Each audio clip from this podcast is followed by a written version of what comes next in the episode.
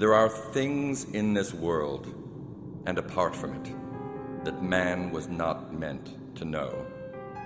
Unseen blasphemies that stalk between the shadows of our waking world, and nameless, untold horrors that inhabit our dreams as we close our eyes each night.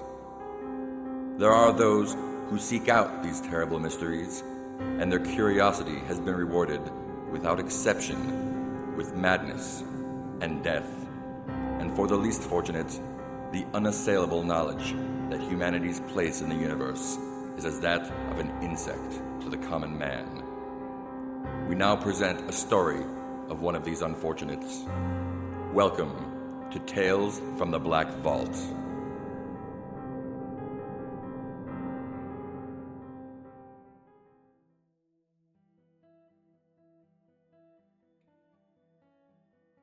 My name is Walter Caldecott, and my life, up until that day, had been one of charity, philanthropy, and humanitarianism.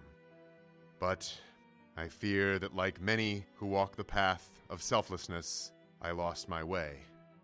My family fortune was dedicated to the ministry to the poor. We owned or operated several orphanages, insane asylums, and poorhouses. We employed nurses, doctors, caregivers, social workers, and various assorted orderlies to care for society's less fortunate, the unwashed, wretched masses that teem inside our urban slums. I took to my calling with great aplomb, knowing that it was the Lord's work that I was doing. And it was on that fateful day, as I made my rounds to see that everything was in order in one of my family's poorhouses, that I first met a man known only to me as William. Uh, he- hello, sir. Good day, William. I understand that you're being treated well. Uh, very well, sir. Very well. Thank you very much. The food is to your liking, the beds changed every week. Adequate. Completely adequate, sir. Good, good. Rest assured, young man, you are in good hands here, and you will be back to productivity in society before long. I, I don't know about that. It's, it's, uh, it's, it's just much too, much too. Uh, I, I cannot say. William, William, rest assured, God has a plan for you, and you will return to society's graces. There is nothing in your character that precludes you from being a member of our community. No, no, sir. Absolutely not, sir. It's, it's, it's not me. It's not me at all, sir. not me. And I would have continued on to the next room and the next poor wretched soul as I did so many times every day, were it not for something that William said to me as I turned to leave. It's following you too, you know. It, excuse me? I wasn't supposed to say that. I'm sorry. I'm sorry. Just please, please go on. Please, please leave now. I turned and left, as I had heard, of course, many seemingly incomprehensible ravings from many of the lost souls to which I ministered. But William did not seem like the others. He did not have the mien of a madman. His eyes were clear and conscious, lucid and bright, not the dull and scattered appearance of the raving lunatic. Mr. Caldecott, I have examined William, and he does seem to be uh, very intelligent, uh, very self possessed. Uh, I have interviewed him, and he is not like other schizophrenics I have known. Uh, there's something unusual about his particular brand of madness. I see, but in your opinion, Doctor, he is certifiably insane. I must admit I am reluctant to make that assessment, for he, uh, he seems so normal. He seems like such a fine young man. I, it pains me. I've, I've, I've dealt with many schizophrenics over the years. I have known many men and women who have heard voices. Dr. Barrington, I would presume not to step on your toes, of course, uh, professionally speaking, but as a woman of some spiritual bent, I would put forth that our William suffers from a malady not of the psyche, but of the soul. Ugh, Sister Clarice, please. I- I'm a man of science. He is either has a chemical imbalance or he does not. Now, now, Dr. Barrington, I would hear what Sister Clarice has to say. Fine. You believe that his malady is not psychological in nature. It may. How to say this? It may gnaw at the edges of his sanity. But I feel that what is wrong with William is something that that inhabits him. We have had incredibly lucid discussions, and I have entreated him to please pray with me for the protection of his soul. And at the mention of such a thing, it is as though someone else looks at me through his eyes, as though a demon is peering through a window at me. Sister Clarice's words struck me to my core, for although I paid lip service with every speech I gave to the inmates at the poorhouse, I was not myself a godly man. That was my father and my grandfather's domain. I resolved to return to William's room that night after rounds, and I inquired what he had meant by his strange utterance that day. No, no, no, you, you mustn't, you mustn't be here. You mustn't, both of us together like this. this No, is- listen, man, you said it's following you. Oh, what yes. is it? You, you, you think I know? It probes. It's, it's trying to find a way here through, through cracks.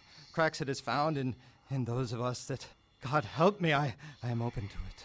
Cracks as in a wall? A wall, perhaps, per, a metaphor of a wall, perhaps, but ah, the glory of it, the, the, the madness, the. I feel such desire, sir. It's just, I was not raised this way. I, I swear, I'm a goodly man, but I, I'm not a godly man. As, as I know you're not, and, and I can feel it coming through me. It has found me, and it has found you. It will come. It, there's no stop, stopping it. There's no stopping. it. He knew I was not a godly man. Despite the appearance that I put on for all of my compatriots, I, he knew that deep inside my soul there is a black abyss where other men have faith. I resigned to take William away from this place. I signed him out the following morning on my own authority and drove him to our family home. Here, William, this is our family estate, poorhouse. I hope, I ho- trust that these environs will be more dinner. amenable to your. I want to know more about what you see, and I hope that this environment, far from the prying eyes of doctors, nurses, priests, and nuns, will help loosen your tongue a little bit about what it is you're experiencing. This place is perfectly adequate, sir. Perfectly adequate. Walter, we've had conversations about bringing your friends home for dinner. Father, you know how I feel about the idea of recovery. You know that not everyone can be reached en masse in poorhouses and asylums. Some lost souls need a personal touch. I believe that William is special. He has some knowledge of his own condition, and I believe that if we give him love and caring, take him in, and accept him as one of our own, we can correct the calamitous course upon which his life careens. You remember when my father experimented and brought Ryan Baggin home, and how that lasted and almost destroyed our family, our fortune, and our future. William is not Ryan Baggin.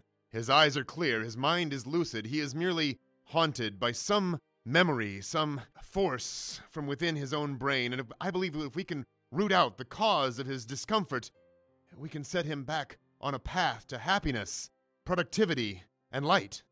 Son, don't let what afflicts him find its way into you or this house. I discounted my father's words. He was a superstitious man, a man beholden to ancient texts and superstitious rites. He was a godly man, and I preferred the ministrations of science. Uh, excuse me, Master Caldecott. Something is happening with William upstairs. I brought him a bowl full of water, but it's not working. There's something dreadful happening. You must go to him quickly. We ran to William's room and found him writhing on the floor, his body covered in a thick, cold sweat. It comes. I can't stop it. No. It comes. It comes. Can you feel it? Mr. Caldecott, the glory, the power. Oh. Oh. It must have been the acoustics in the room or of some echo of William's own screams and moans, but I could swear that I did, in fact, hear something. Some cacophonous moaning, some some Stygian noise from the abyss. But of course that could not be. This is this is a place of science and not the superstitious babblings of old wives. The man was mad. I saw that now. I had made a dreadful mistake taking him away from the poorhouse where he could be ministered to by doctors. It wants you, Mr. Caldecott. What is it? What wants me? I am not strong enough with you. You it wants. Restrain him. Put him in restraints. Right away, Master Caldecott. I will do what I can. We'll have to take him to the madhouse in the morning. I, Father, I'm sorry. You're you were right. There's nothing we can do for this poor soul here. I'm not sure we can wait till the morning. There is a presence here, I feel, as if told and foretold from when Ryan entered the house when I was but a boy. Do not forget the truth that is told. You and your babblings. Ah, Father, you know that we don't see eye to eye on the existence of the supernatural. I know this, son. It does not mean you are correct, that we do not agree. What would you have me do? Take him now, even in the darkness, even in the night. Take him from our family home. Where would I take him? Take him to the Arkham Asylum. Take him now. And so I did. I took him to the asylum on the outskirts of Arkham, our family's oldest and most well respected holding, a place where we send only the most violent and self destructive of lunatics. Here's your key, Mr. Caldecott. The place had a miasma about it, which weighed upon the very souls of everyone who worked there. Every doctor, nurse, and orderly had a pall about them, a sickly, greenish pall of those who neither sleep nor eat. Those who are simply shambling about their existence, trying desperately to soothe the troubled minds of lunatics, maniacs, and fiends, whose very minds have been worn away themselves by the insane. William, I'm sorry I failed you. I, I thought that I could minister to you, but now I must deliver you into the hands of this place. Worry not for me, sir. You have not failed me. You have you have freed me. Worry for yourself, for it has found you now, and it will leave me be.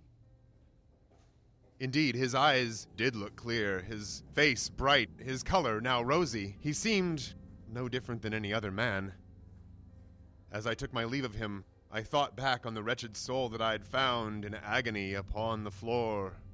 He seemed nothing like that anymore. That night, as I lay in my bed at my father's home, I could swear that I heard noises in the walls. Who's there? Who is there? I. No. Come No, you're not real. You're not real. You're you're you're just figments of my mind. You're just hallucinations, illusions. Mr. Caldecott. Walter. Silence! Silence! Damn you! Walter Caldecott. I'm sorry. Uh, yes, please, uh, continue with your report, uh, Sister Clarice. I, I, I was just, uh, nodding off for a moment. Uh, Walter? You were saying something about the, uh, uh, lack of cotton balls. Uh, yes, of course, we'll order more. I, I'm very sorry. Walter? There is something in your eyes. Huh? Oh, uh, it's, I didn't sleep much last night. It was, uh, merely, uh, a bit of insomnia. Uh, anyway, uh, if, Be still, Walter. sorry. Walter, I'd like for you to come by my office for an examination and an interview soon. Oh, I, I don't think that'll be necessary, Dr. Barrington. Uh, Hmm. Instead, I, I, I do have a matter that I wish to uh, tell the board. Our family's fortune uh, has been spread very thin by all of our holdings, and I feel, now that I am the trustee of our family's fortune, I feel that we would do better if we closed certain of our facilities and spread the inmates around through the remaining institutions. Walter, I know, Sister Clarice. I know that. let me have your hand. My, my hand? Take this rosary. Uh, Sister Clarice, I don't think that will be necessary.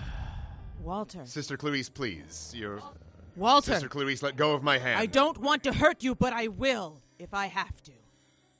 She put the rosary in my hand, and I felt a warmth there obviously just the transferred warmth from her own body, but it did feel as though it glowed somehow, like a burning ember.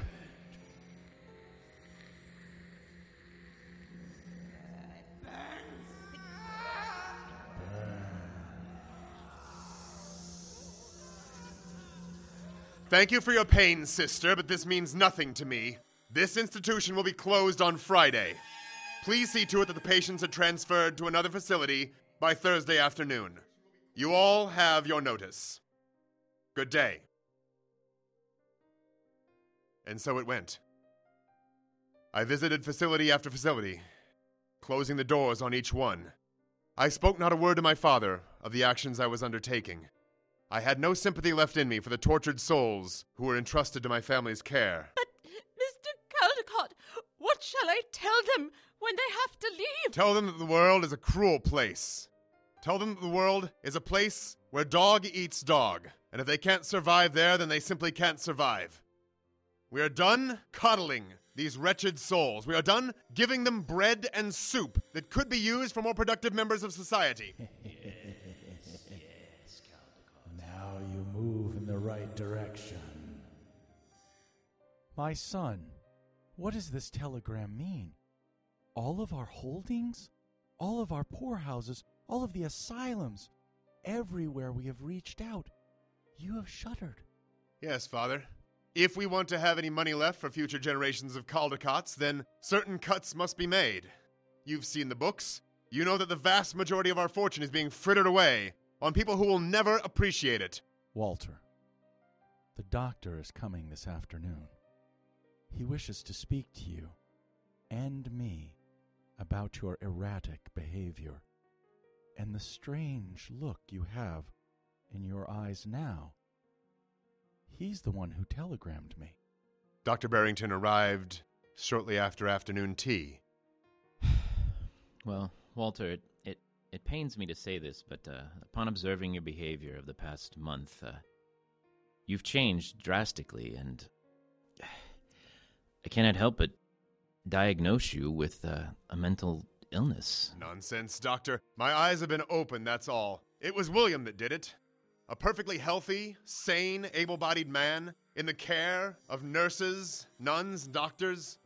It's preposterous. The man was a slacker, a layabout. Walter, I've seen you walking the halls and speaking to people who are not there. Walter, the lawyers have written up and drafted all the papers necessary. The doctor is merely here to follow my signature. You're being declared incompetent, Walter. I will visit you at Arkham. No. No, Father, not that place. No. Mr. Caldecott, it is time for your daily pills. You are to take five pills regularly, once at noon, another time at 3 p.m. on the dot, sir, and you must eat it with a proper meal. No, I don't belong here. Listen to me, nurse. Tell them I. Don't you know who I am?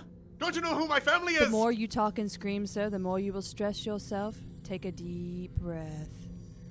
Deep breath, Mr. Caldecott. It is time for your pills.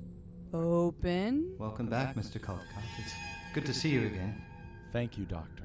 Thank you for my son. Just let it pass through, Mr. Caldecott. Uh, poor Walter. At least he has a place to go. Thank you, William, for your friendship. It's comforting to see your face. I'm glad that even though they treat me in most respects like a normal inmate of this horrid madhouse, they've allowed me to have you for a companion, even though normally only one man is allowed into a room at a time. Just let it pass through you. You are a conduit now. Just do its bidding don't ask questions. I have. I, I've done its bidding. What more does it want from me? What more could it possibly demand? Doctor, have you told him that William died? I, I hear him speaking about him often. Tell me, William, tell me. What does it want? What do they want? See how you cling so tenaciously to your sanity, to to your very life. Just let go, Mr. Caldecott. Let go. He speaks to many who aren't present. Uh, it's just a symptom of uh, his unfortunate disease. It is 3 p.m., Mr. Caldecott. It is time for your pills. Yes, my pills, of course, my pills. Uh, please, yes, but the pills, they do nothing. They've, they've never done anything. Take a deep breath, All I Mr. have is William. Caldecott. You are All I have is stressing his voice, yourself and the voices from beyond, the voices emanating through the cracks. Wait, Join us. there's one more thing that I have. Join us. One more thing I have left. I have. I still have the rosary that Sister Clarice gave me. Of course.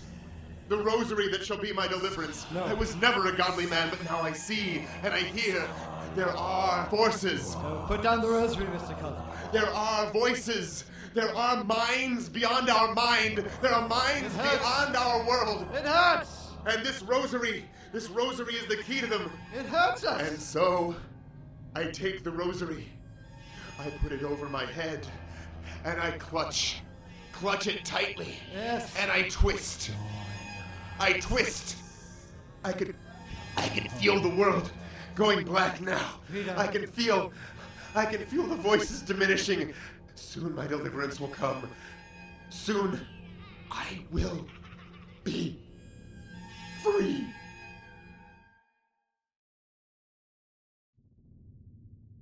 The time is 4:44 p.m. Walter Caldecott is gone, Doctor. Such a sad story. I will inform his father.